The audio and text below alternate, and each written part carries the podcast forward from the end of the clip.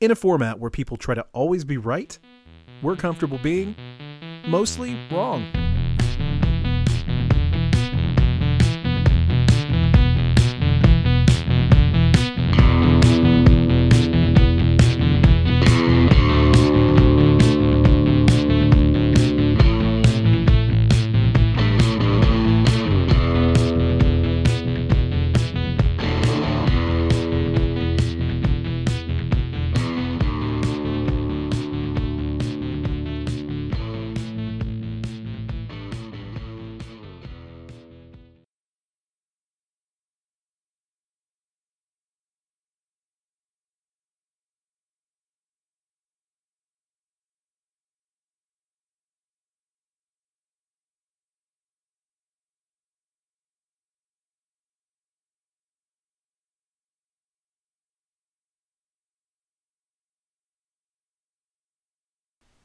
Hello, and welcome to what is our show called again? Oh yeah, mostly you can cut that out, right? sure, yeah, I'll totally do that. I'm Mark Jackson, and I'm here with Ryan. Hi. Hello. What's up? I'm waving. Okay, and hi Matt. Hi, Mark. I'm hosting again. Host with the most. Don't really know much what more to say, so we'll just jump right into it. How about that? That's fine. Ryan, you have, according to the show notes, it says something about a surprise to be revealed. I guess we'll just dive into that since it is uh, the first uh, bullet point there. So, um, I finished Dune. Nice. You know, I finished it uh, on the way to work this morning. So, like, I spent all day kind of like, uh, well, not all day, you know, basically on breaks and stuff, but looking up some stuff. And I, I, I got some notes. Um, basically, I'm still digesting it. You know, uh, decided that I wanted to watch uh, the 1984 film first, Mm, uh, be. just to Okay. kind of mhm. All right. yes, because I wanted to get the full experience. You know, I want to like how you guys did. Like you both probably watched that before you watched the this recent one, so I wanted True. to watch that yeah, one. that's all we had. Yeah. I, I wrote I wrote down some notes um, because the whole book I was waiting for the specific quote that I remember hearing so many people say over and over and over. The spice must flow. The spice must flow, and that is nowhere in the book because it is in the movie. And I looked this up. You know that it is in in the David Lynch movie, and it does not appear in any of the novels. Mhm. So there are some talking about like flowing spice and something like that when he's talking to the emperor at the end, you know, and so like I think he when he wrote that line into the film, you know, I think He paraphrased. spice must flow. Yeah. Mhm. So Spoiler alert: the the David Lynch movie is nothing like the book. So what's interesting about that is I was like, um, uh, forgetting because I, I basically was I couldn't picture a lot of the faces, you know, um, uh, when I was listening to it, and so Mhm. like I kind of pulled up from time to time the cast list for both the 2021 and the 1984 to see like which actors played which, you know. Mhm. So Patrick Stewart um, played. Uh, Gurney. Gerd, yeah, and um, then James Brolin plays the same character in the 2021. Mhm. So, like, so I had those two. Like, whenever I would have that character, you know, I could see like both of those, you know, and then so like I went through and I went through some of the pictures for the movie, and I like found out that Feyd-Rautha in the 1984 film was played by Sting. hmm Mm-hmm. How do you feel So about I'm that? very, I'm very excited about that that battle scene in the end because the the I said I enjoy both of Paul's melee fights, first with Jamis and then at the very end with Feyd-Rautha. Mhm. So his knife fights, his melee fights. So and I at least know one of them is in the movie because there was a picture of Sting in his like you know tiny like metal you know uh, underwear or whatever. So I at least Mhm. know that's in the movie. so I'm excited to see how they portray that. Um, so I I don't know if the scene will be in the movie, at least the 1984 one, where Jessica drinks the poisonous water of life in the book that was so cool, like how the um, the Fremen. I can't remember the what. Like I'm still digesting and learning all the uh, terminology. It's the what's the um, the woman that like entered her mind. She was totally surprised. It's like, why didn't you tell us you were pregnant? You know, and Mhm. like the unborn child, and that what is it? The uh, her the sister Alia, you know, is basically taken on how, how it was it was kind of like a genetic almost mind meld type thing Mhm. with Jessica, and I thought that was like kind of that was kind of mind blowing.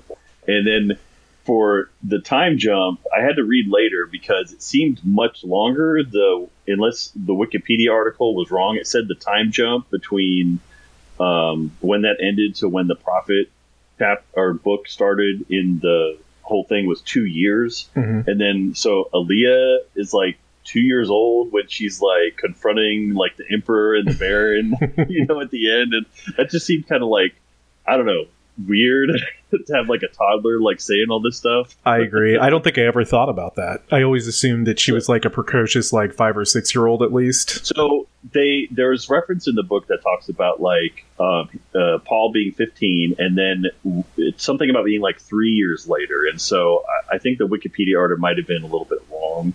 Okay. So I kind of thought she might have been like four or five, and they were just kind of like, you know, because there were um, references to in the Baron chapters about um, when Feyd-Rautha fought, fought the slave in the pits Mhm. and how that was so long ago and how he cheated, you know, by using the different blades. Mhm. So anyway, super into the book, super into him riding sandworms and all that kind of stuff. so like, um, Yeah, the sad I'm part still- is the um, the new movie barely touches on like a third of that. So so that's that's crazy to me. I don't want to know too much about it because I kind of want to be kind of surprised. Like Mhm. I know the 1984 is an all encompassing, you know, but I don't know. And so I so I I'm not I don't I don't want to know where this new movie Okay. ends, you know. And so like I just kind of want to be surprised like where it is and then then I'll go we can discuss after. So my plan is I have a uh, day off this Friday which um, Matt and I were going to go see the Eternals. Yay! yay. And there was And, much uh, rejoice. So no, our, the the There showtime wasn't much is like rejoicing. eleven. I think our showtime's eleven forty. So I think I'm going to try to watch at least one of the. I'll probably watch the uh, 1984. So at least we can, and then we're going to get lunch after the movie. So I think we're going to discuss that, and then probably probably discuss that more than the Eternals. I think. So is the household into seeing the movie Dune, the new one, anyway? Um, I, I, I don't know. I haven't really. I'm just going to watch it on my own, probably. So Okay. I'm not too worried about it, to be honest. um, and uh, I liked it so much, I started Dune Messiah on the way home from work today.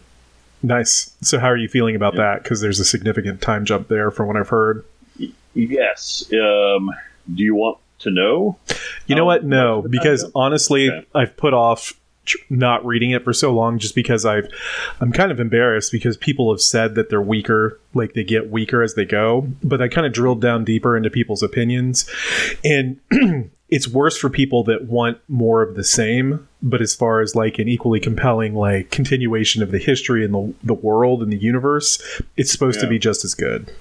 Okay. Uh, yeah. So the the first book was 21 hours. This one's eight, so Mhm. it's going to go a lot quicker. Right. And then I already got the third book, which is 16. So All I've heard is that basically all of um, Frank Herbert's books are at least decent, and then Yeah. Brian's, I think, are very hit or miss depending on what you want out of Yeah. it. So I mean, they're all there's 17 according to the list. Uh, let me count them here. One, one, two, three, four, six, seven, eight, nine, This is compelling. Yes. Yeah. Yes. I, I didn't have a number. in We should really It's, uh, incorporate more counting things as a Yeah. segment.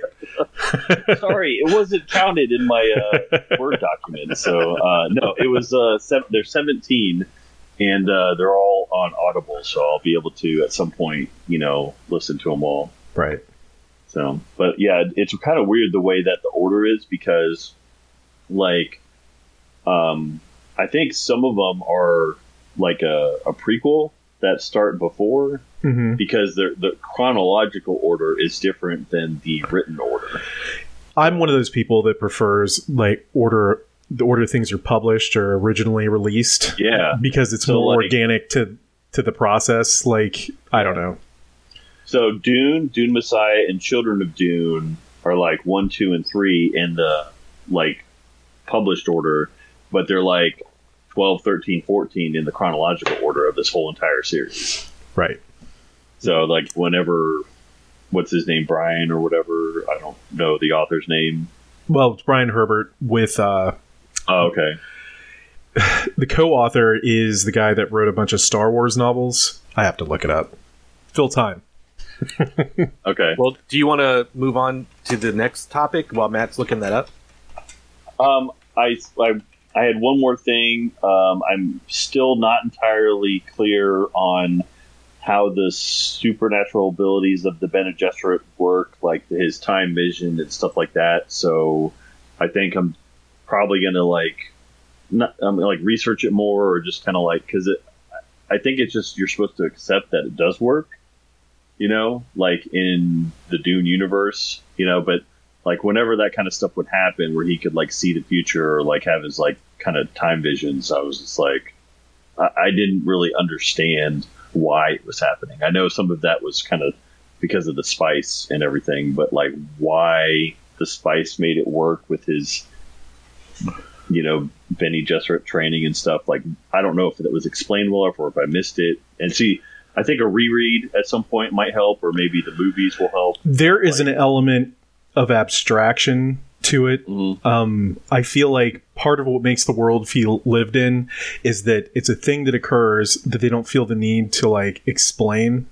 When you go too far, you end up with midi chlorians. And yeah and I'm not even like a huge hater of it. Like I understand where they were coming from it, but it's like having that mystery I think makes it more interesting long term. Like the worst thing you can do is just remove all mystery or doubt from a from a fictional property in my You're opinion. absolutely right. Like I'm reading this book almost 50 years after it was published. You know, 1965 was its when it was first published. So, Mhm.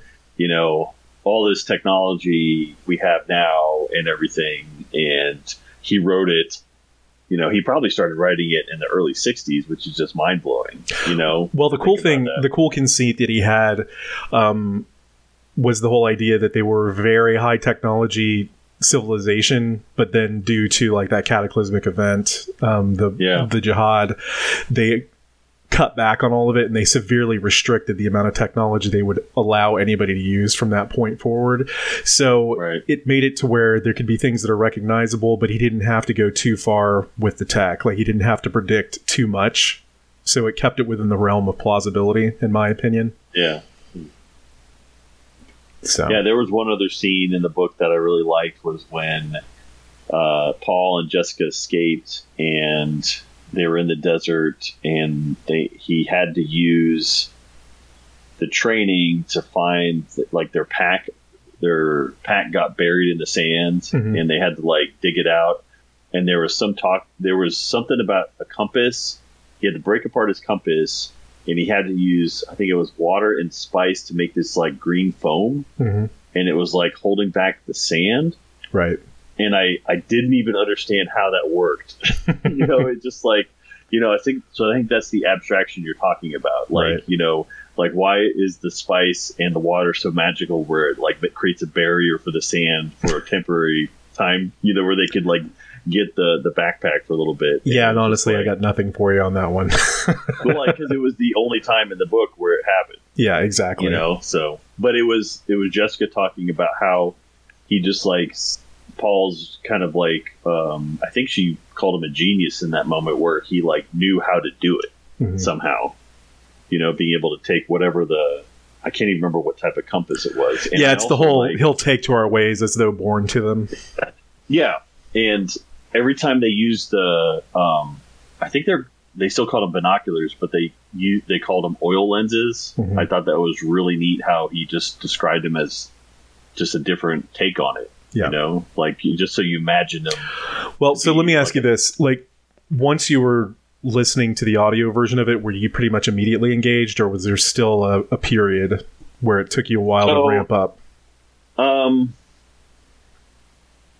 no, I was pretty immediately engaged um, because I think I had done about hundred pages of reading, Mhm. and it was listening was kind of rereading it, so it was kind of re-engaging me. Mhm. And the uh, initial hundred pages are with him and the Gom Gom Jabbar test, and Yep. so like listening to whole all of that with the voice cast and there's music in the background it just kind of like it it was it helped me like it helped suck me in even more like i probably would have been engaged from the start Mhm. but knowing what was coming and knowing how it was all described you know initially like kind of i think helped helped even more with the audio version Yeah, and that scene is really intense in the movie too. It's really Sweet. good, very well realized.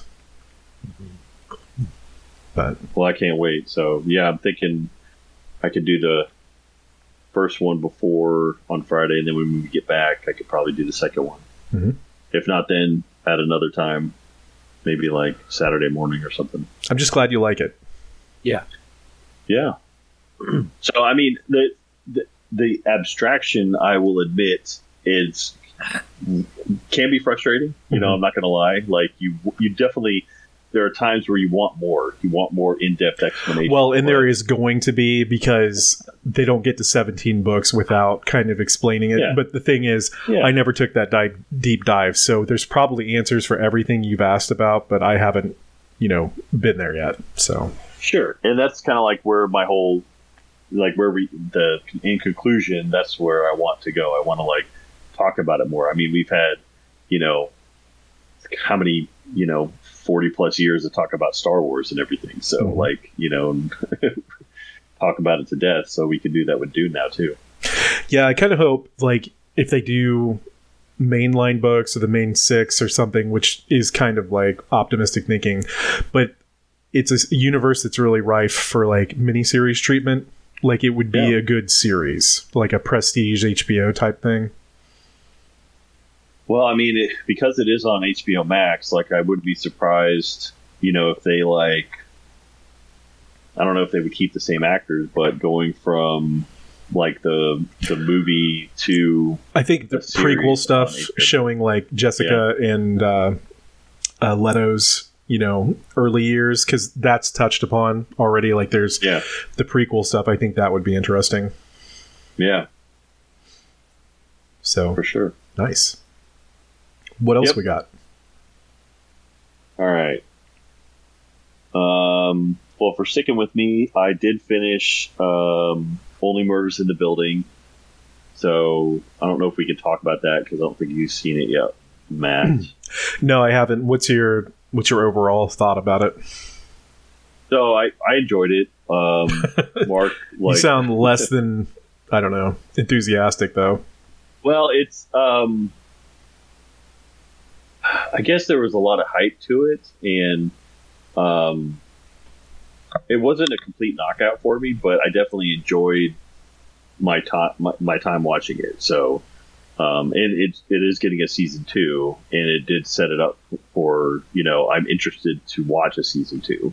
Okay. So, but overall, like I thought the entire season one was good. I did enjoy it. Okay. Or season one, did I say season? I, whatever I said there. um, and then, um, have either of you heard of a show called American Rust on Showtime? No, not at all. No. So it is with um, uh, Jeff Jeff Daniels, Mhm. right? He's the one from uh, from Dumb and Dumber. I mean, Yeah, yes, yeah, yeah. yes. Okay. I- like all these Jeffs, like the Rolodex in my head, you know, Goldblum, you know, all the others. Like, and I was like, it's got to be, it's the, the Dumb and Dumber one. um, so uh, it's him and uh, Maura Tierney, and uh, they're the kind of the two main ones Mhm. of the actors, and um, it's it's takes place in Pennsylvania. He is a uh, he's the police chief, and she is um, basically works at um, the town like she's a seamstress at like a dress shop in the town Mhm. and the whole uh, the there is a murder that takes place in the town and um the Jeff Daniels character has to like uncover who it is and um it's just kind of like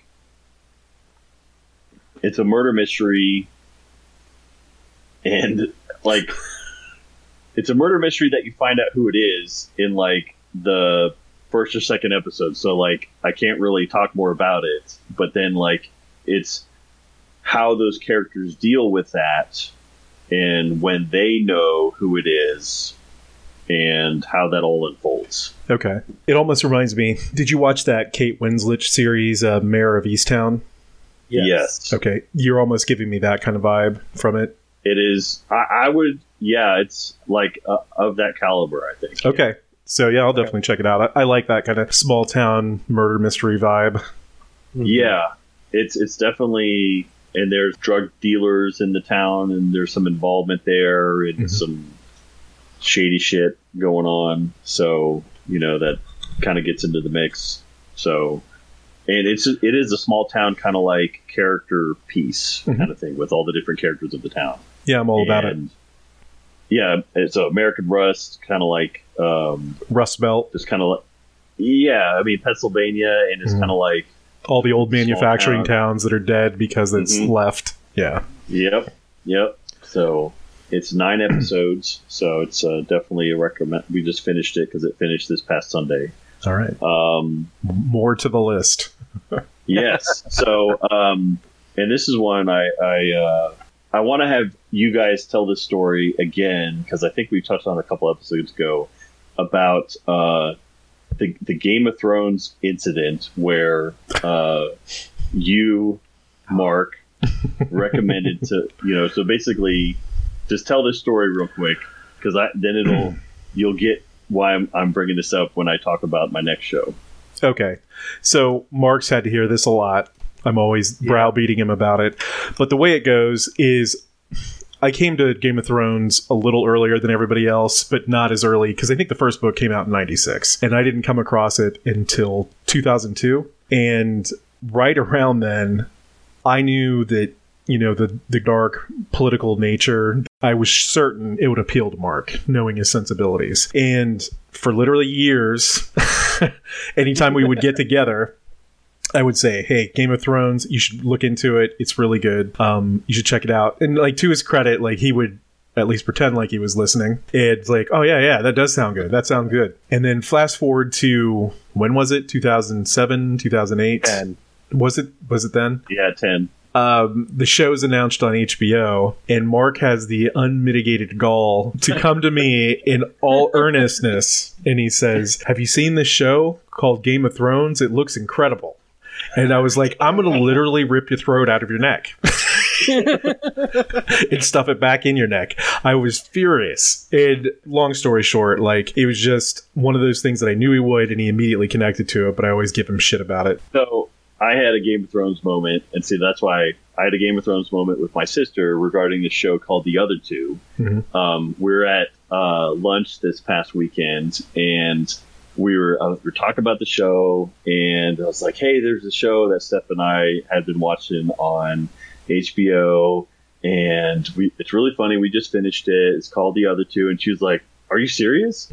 I literally recommended that to you like three or four times and you know she talked about it being kind of like a tina fey kind of style comedy because it's uh, produced by lorne michaels Okay. and so the premise of the show is um, two older siblings are basically living in the shadow of their younger brother who is 13 and gets discovered because he makes a song puts it on YouTube, and it gets like 28 million views. And then he becomes famous, and he goes like on morning shows, and the mom is Molly Shannon, and like basically gets kind of like a record deal, and so the show is about the sis, the older sister, and the middle child, the brother, Mhm. and um, it's just it's a really kind of like almost a 30 rock style like quirky comedy you know the way that it's uh, like 30 minutes and it's just the way it's set up it is hilarious Well, I'm here for it because it's like I was talking about this with Jennifer the other day. It seems like there's a lack of comedic shows and movies lately. so there it's it's a very like um lots of kind of like cringy dad jokey but like almost uh hilarious after the fact too where you like i can't believe they just did this joke and it is cringy hilarious Okay. you know like happening to the characters so What's it called And again? there was you two? the uh, the other two The other two. yeah yeah it's on hbo max and there was at the end of season two there was something that happened to the brother that i i almost threw up laughing i was laughing so. so um and then um, for my final two shows of the week, uh, we have watched the first episode of Dexter, the new Blood, the the, the new series that came out. Okay. Um, really good. Have you both seen the original series? I'm assuming. I never finished it. I started, or Okay. I la- so tonight, literally, we have the season finale of season six, where Okay. Deb walks in on him killing uh, Colin Hanks. So, okay. and I know, but I don't really know anything that happens after that. And I know that he somehow ends up like a lumberjack, which was really contentious. But um, I don't know what happened to his son. I don't under- know what happened to Deb. So you feel like it Okay. picks up in a strong way. So um, they, I, I, I don't even know if it's the same showrunner that's doing this new show from the old one, but um, I felt that yes, it it was a very strong first episode in setting up for the new season in a very strong way. Okay. So it it it impressed me more than I thought it would. So Okay. like it just it, it like uh, in my opinion, it feels like Dexter's back, and I was really happy. Now, did you go back and re re re watch all of Dexter before No. watching this? Uh, no. Okay. No, like um, I, I was such a fan that I, I you know kind of remembered every. I think I'd seen it. Maybe I've watched it twice. Okay. So Stephanie had same seen with- it too. Oh yeah, yeah, Okay.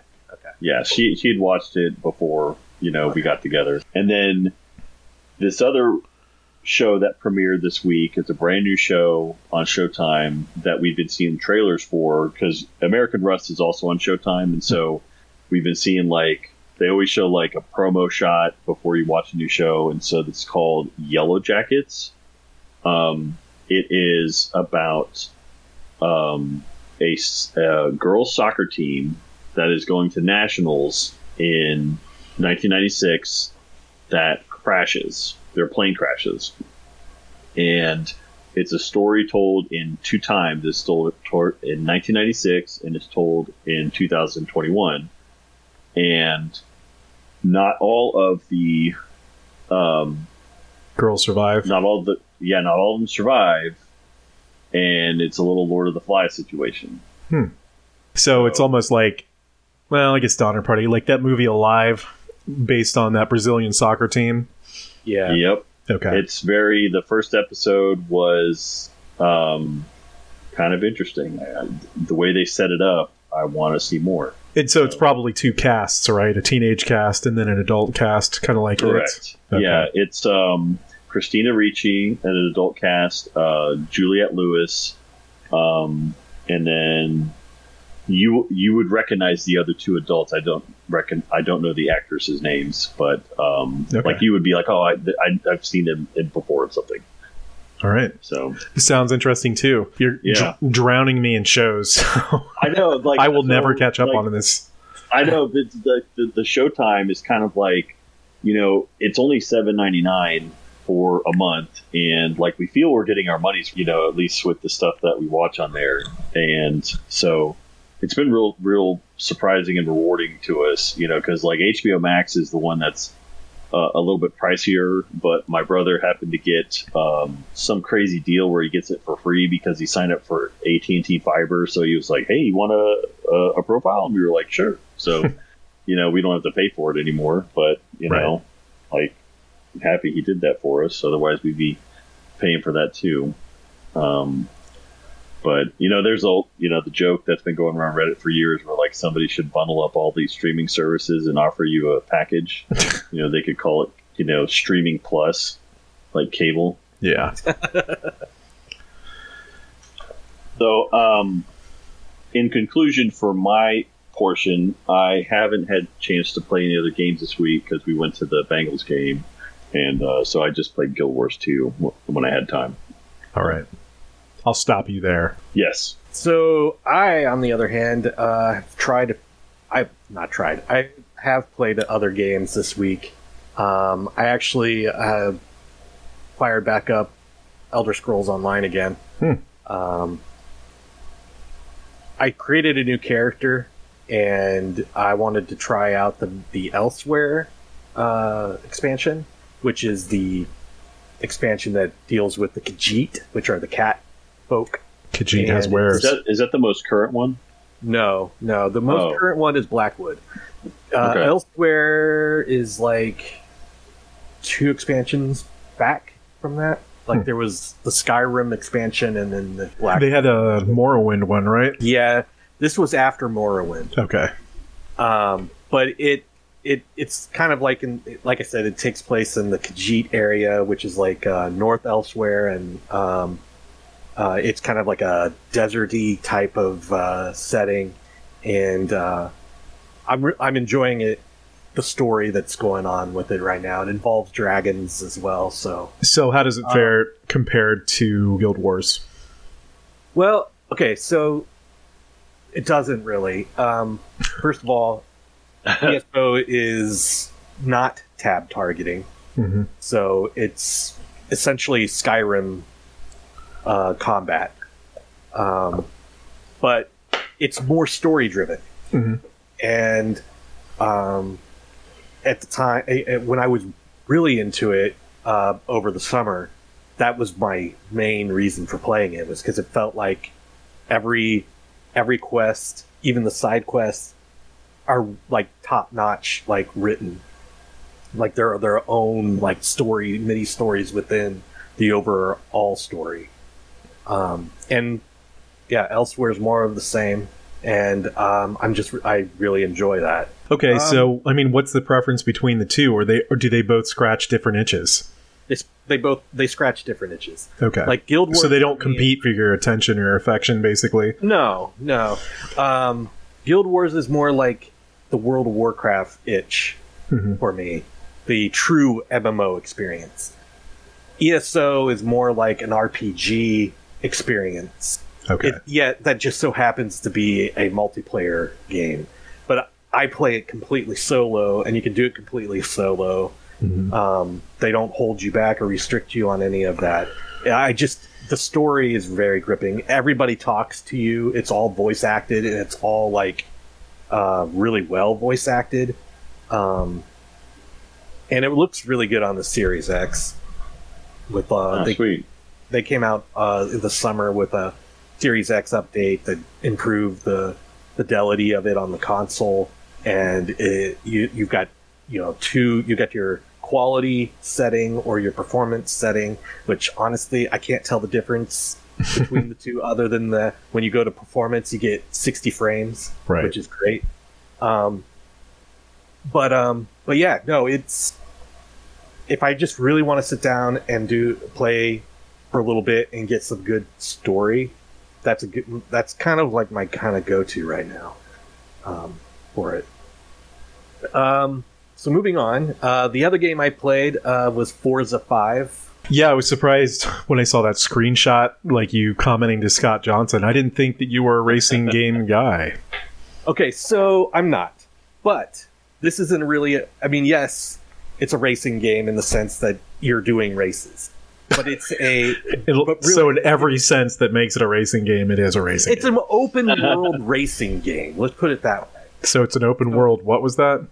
racing game. So, So- racing game. It's not like Gran Turismo where you're just going from race to race. Right. In between, in, in, in between races, you In can drive around and do whatever the hell you want. Mhm.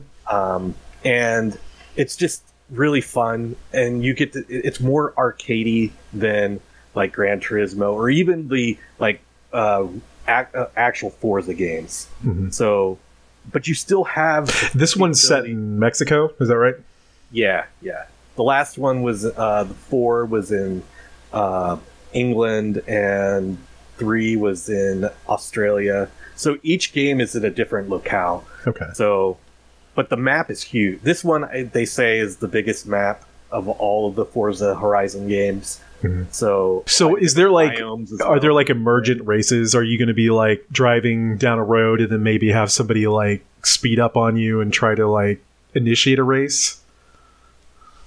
Um, okay, so I haven't gotten really far into it, but when you're driving around in between in between races, Mhm. there are um, AI cars. Like there's the just the regular NPC cars that are just driving to fill to fill traffic. Mhm. But then periodically you'll see a car fly by or come towards you that has somebody's gamer tag above them. Oh, okay. Now, that's not actually them. That is the game driving as them. Okay. So it takes the way they drive in the game and puts it into everybody else's game. So like I have Ryan driving I'll pass Ryan every now and again or I'll pass my brother, but it's not I know it's not really Ryan, Okay. you know what I mean? So Uh, probably because the the game's making me drive awesome. but when I get into races, it's all everybody I'm competing against are people from my my game uh, from my friends list. So it just fills it all out. It makes it kind of more. So are you competitive at all with it? Like, do you try to win races or do you just like tooling around in the car? Um, I don't do much tooling around the car because I don't know much about tooling around cars. I, oh, when I say tooling, I just mean driving around. I don't mean fixing them. Oh, okay. No, I mean you got to kind of have to do races because that's how you get your experience. right. how you earn money to buy other cars. Um, but uh, but yeah, when I, I try to I try to do my best to win them, but it honestly, you still earn, you still get something even if you don't, right. and you can you can um, dial in the difficulty. Any they got like a whole bunch of settings that you can adjust to make it easier or make it harder. And if you do that, you get more experience. If you go harder, you get less experience. If you go easier, but it makes it more fun and enjoyable.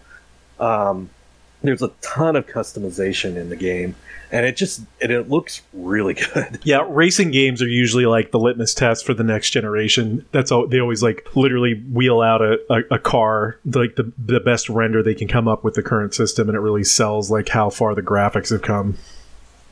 But the, what really makes makes me like the Forza Horizon games is because is the fact that it's open world.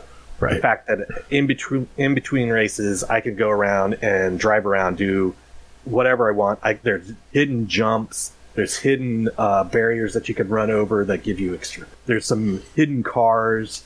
There's um, so basically each race is kind of like a quest in an open world RPG game. Just you're driving around in a car instead of on a horse or running around. It's just they Yeah. really brought that element to it, and it's it, it's fun. Yeah, I I have liked this in the past. So there's a Burnout Paradise. It's like a, That is a good comparison. Yeah, so I played that and it's got exactly what you're describing, kind of like an emergent open world situation, and I did like that. And I actually did like even like the Sim uh, Gran Turismo stuff back in the day, but I like that less now. So I don't know. No, um, it good. Is it on Game Pass? yes, Okay. Microsoft day one release. Yeah, man, that's Uh, just both so hard to argue. And Xbox. Yeah. I know. So I mean, yeah, try. there really, yeah, there's really no reason to not Yeah, try it. It's a hell of a business model. Yeah. um, the other thing I wanted to just kind of touch on, I'm still playing it. Uh, the, the Dark Pictures, uh, Man, Man of of Medan. Medan. The thing is, I'm trying to play it, the problem is uh, usually when I'm playing up in the on the Xbox, I'm also watching my little one, Mhm. and even though she's watching Bluey, she can't help not but look up at the screen when when somebody's getting murdered, and then freaks out. So I feel like I can't I can't really play that one when she, If we could watch Predator and like RoboCop when we were eight years old, she can handle that. I assure you. Fair point. The other the other one I wanted to talk about is it's a game called It Takes Two. Mhm. It's I've heard a lot about it. co-op, It's a co-op game. I'm playing it with my daughter Olivia, and it's local co-op, so you can have split screen. Each person uh, takes on the role of um, a little doll, and the premise behind the game is kind of depressing It is very depressing. Uh, the parents are getting a divorce and the little girl gets they tell the little girl and the little girl gets upset. She goes in, out into the, the shed which is she's she's very a creative young girl. And she has a space in the shed that ha- that she kind of made her own Mhm. and that she can hide in. And she starts crying and the tears land on these dolls that she's made that look just like their, her parents Mhm. and they come to life and but the, when they come to life it's like they it's her parents so like her parents are now asleep in the house but they're awake They're inhabiting these dolls, basically. yeah and so yeah the story's a little The thing I heard about it is that like gameplay is super fun. And Yes. that like the It- mini games are very engaging. It requires teamwork, and but what I've heard is there's like tonal whiplash because the couple kind of like bickers with each other in kind of a off-putting way, at least initially. And that's the reason I didn't get into it or try it out because I really wasn't there for it. But people seem to think that like the gameplay itself rises above that for the most part. I would agree with that. Um, I don't. I, I don't know how somebody. You know, I've never been divor- divorced, so I don't know how that would translate to somebody who has playing it. Like, Mhm. would that be too too close to home? Well, it's not so much the concept of it, it's more like couples bickering. Like, you know, like you've been to a party or like a family gathering and you see that that couple that argues all the time and Yeah. it just makes you uncomfortable. And so I, I'm concerned like how much that's an element to it, you know? Um, it's done and it's done in a uh, playful way.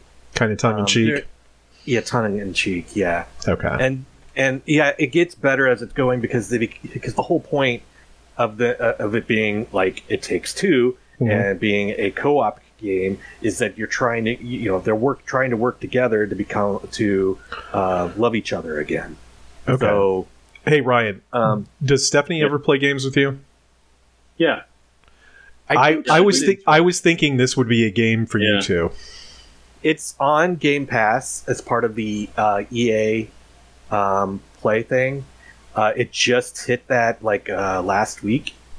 Um, so I One of downloaded. the one of the uh, negative reviews says this game makes you mutilate a child elephant. What the f made my girlfriend cry. I haven't gotten that far. Oddly so- specific. yeah, very specific. We'll have to see uh, uh, when we get there. Um, no, I mean the, the the great thing about it is the gameplay. Mhm. Um, the puzzles and the working together aspect of it is challenging enough, but not so challenging that you want to break your controller. Right. Um, like Olivia's playing it, and she, yeah, I mean, we work through the puzzles and stuff, and she gets it. Right. So, um, so far, even the boss fights are are are um, are challenging, but not like Dark Souls challenging. Mhm. Um, but it, it's got some really clever gameplay elements where. Here's another one that said the elephant did not deserve it. I guess you're in for a treat, Mark. All right, okay. Prepare for tears guess- for years. I guess I'll uh, update you guys next week uh, on the uh, elephant situation. Yeah, I am. a- I'm intrigued. But um, uh, no, it's been really it's been really fun. It looks really good, um, and it plays really good. And my daughter really likes it. She keeps asking, "When can we play? When can we play?" So nice. I had thought about it. You kind of pushed me over the edge. I might try it out now. I don't know how. It, Game Pass. yeah, it's on Game Pass, part Okay. of the EA thing. Um, it just hit uh, uh, last week, or I think. Hashtag justice for Cutie the elephant. All right, I'm Yeah. over it. But um, yeah, I don't know how it would be solo, or if you can even do it solo. No, I'd have to do it on PS5 or something. It's on sale actually, or it was. So This game got my girlfriend into gaming. I'm forever grateful. yeah, literally, my youngest youngest brother texted me today recommending it for us to play together. So Oh, really? yeah, it's it's interesting that you did that. Must be the Game Pass connection. Yeah, yeah. I can't wait for my wife and her boyfriend to play this together. 10 of 10 IGN. Oh my lord. We've hit a new low as a species. um, as far as shows, I started watching that Arcane uh, League of Legends on Netflix. really? Um, it's really, really good. what? It's Riot produced, um, and I, I'm I, I, I my my reaction is your reaction. Uh, it's really flipping good. I'm two episodes in, and I'm Okay, I don't know how to process that, so I'm gonna have to. I know nothing about circle back around. I tried it once back a few years ago. Didn't like I like it. Honestly, it's uh, that's about the time I realized I don't like MOBAs. But this show is very well done. Okay, I mean, I'm surprised. yeah, because that's a fan base. That's like a gaming community that is purely toxic garbage. So everybody I've known that's been super into it has been insufferable. No offense to one of our five listeners if they're into it. Maybe they're the exception, but Seriously, watch the first episode. all right, If you're not hooked after the watching the first episode, then okay. Challenge accepted. we started watching Miracle Workers. I don't know if any of you have heard of this or seen this. Nope. Nope. Uh, so it's on HBO Max. It was. It's also. I mean, where it originally airs is on TBS, but it's um, Daniel Radcliffe and uh, Steve Buscemi, and the first. It's an anthology series. So the first season is Steve Buscemi's God.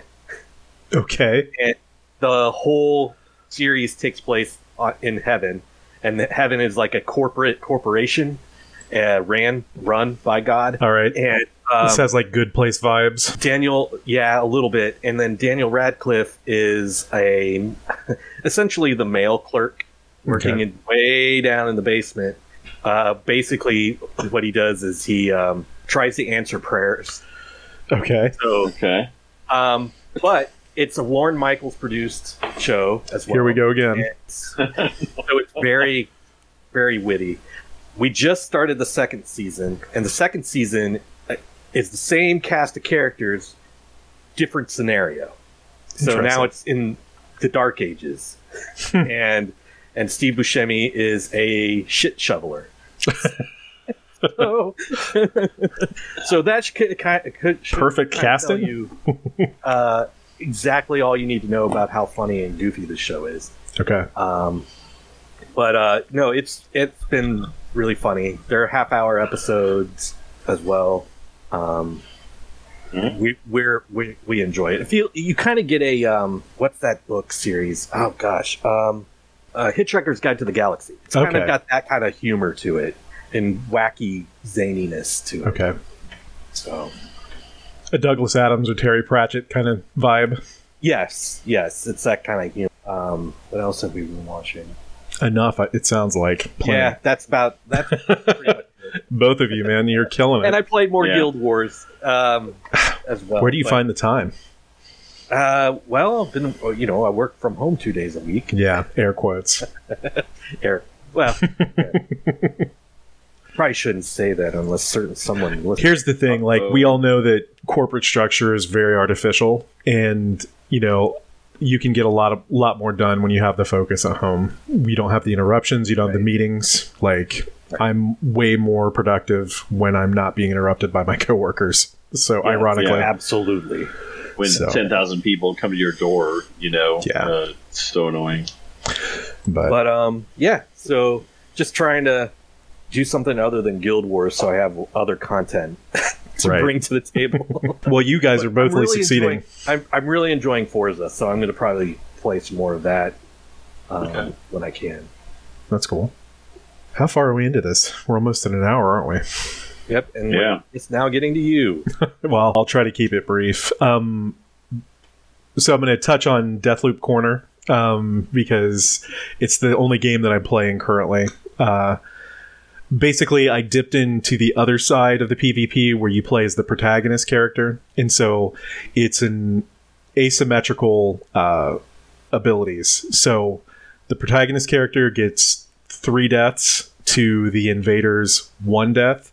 So when you're the invader and you jump into the protagonist game, um, you get one shot to kill them three times before you get killed yourself. So the thing that makes it a little more difficult for the protagonist is not only is the invader after you, but the entire level's hostile towards you too. All the NPCs in the level are gunning for you and looking for you. Whereas when you're playing the invader, they're actually on your side. They just kind of mill about and ignore you. Uh, as the invader, I discovered I'd heard that it was a thing, but I hadn't touched on it. If you see the player character scrambling around on the map, but the other NPCs don't see them, you can tag them and ping them on the map and send NPCs in their direction to fuck with them. Oh wow. So Oh, that's incredible. the problem is though, like they're all glass cannons. Like NPCs can do a ton of damage, but they die super easily. So Yeah. f- frequently they work to like run interference is I like try to sneak up on them and like actually finish Okay. them off. Very rarely do the NPCs do the job on their own. But um having played the protagonist side, even with the added complexity of having the NPCs potentially hunt you and stuff, um, I found that I win every time because even I get, if I get killed first, it outs the invader character, so I know roughly where they're at finally on the map, and it allows me to regroup and get them because I have two more chances to do so. Um, Yeah. I literally had like a 10 win streak on that because of that buffer built into it. So I went back Wow. to the invader character and um there's just a little more tension there. Last night, I had an incredible interaction where I killed a guy twice, and then he got wise to me and was being very sneaky. It was kind of like sniper versus sniper. Like I, we were across the way from each other, and I'd like peek out, and I'd see him peeking out at the building, and he'd be looking right at me, and then he'd zip away, and I'd zip away, and then we'd pop out at opposing angles, like in opposite directions again. It was like two cartoon characters, and it was extremely funny. It was like two like groundhogs, like warring with each other. and so he kept trying to set traps for me, but finally I got to a point where he was down to his last life. And I was tracking him better than he was tracking me. And he ran into the this corner of the map that you don't typically go to. And he got stuck like in a building. And I started firing into it so he knew he was there and kind of pinned down. Well, it turns out there was a secondary exit that kind of takes you to a dead end portion of the map. Like it's if he had run back there, he would have been trapped anyway, but I don't think he knew that. So I was just watching and I was waiting for the opportunity for him to come back to me once he discovered it. Well, I just let him do it. And he, I guess he thought I went away. So then he hauled ass around the corner to this the little dead end.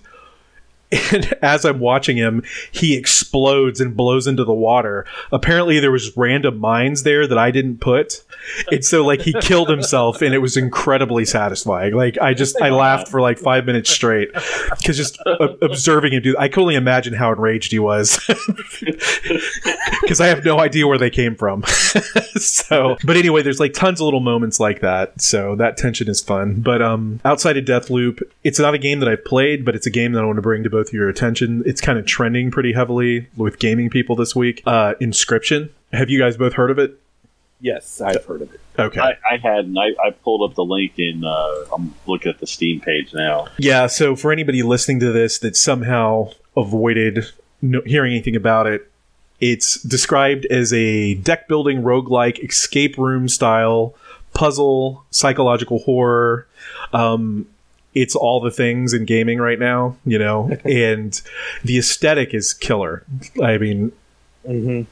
it's you'd have to i would say pull up the trailer to look at it but um, it looks like ostensibly a, a deck building game initially with just a cool vibe but apparently there's quite a few twists and turns like the game evolves as you're playing it into other play styles um, and I think circles back around to the deck building. I think that's the the theme that binds all the elements together. But uh, there's a huge mystery element to it. So I think that a lot of people, I think we're now running the risk of uh, people discovered it and thought it was really cool because it was this unknown quantity. And now we're running into hype zone where maybe it won't quite live up to expectation. But to me, like, I think this looks like a really strong game, especially for the price point. Mm-hmm. So, Yeah. Now, have you tried it? no, no, I haven't bought it yet. Tonight was kind of like the night where I decided I was going to, but I can How tell just from 20 bucks, 1999. Oh, okay. So is developed by a single individual, like he did all the music and art and game design, which I always think is impressive. So, Yeah. but yeah, just watch a couple of the trailers and check out the aesthetic. It's got kind of like this lo-fi horror vibe. It's almost got like a PS1 or 2 era graphical look to it, but it still looks appealing in a spooky way. It would have been a great Yeah. like October game, which I think is when it came out roughly. Yeah. So- The page says October 19th. Mm-hmm. Cool. So yeah, I think I I feel weird recommending a game I haven't even played, but I'm pretty sure I'm gonna like it. So and I I feel like you liked Slay the Spire, right, Ryan? Yeah. Okay. Yeah. When I tried it, I enjoyed it. All right. So I'm I, not sure. I just didn't play it very long. I didn't get very far in it, but I did play it for like a couple week weekends. You know. Okay. So pro- probably like maybe I don't know eight hours or so into it. But yeah, I mean that's all I've got, Mark. Not much this week. Well, um, so that that'll do it for our show today. Um, you can uh, reach us at our email, which is mostly wrong show at gmail.com. Uh, you can check out our show's homepage uh, at uh, mostlyWrong.fireside.fm. You can also hit us up on Reddit, uh, mostlywrong.reddit.com, and also on Twitter at Mostly Wrong Show. So that will do it. And I guess peace out, guys. Everybody. Later, haters. See ya.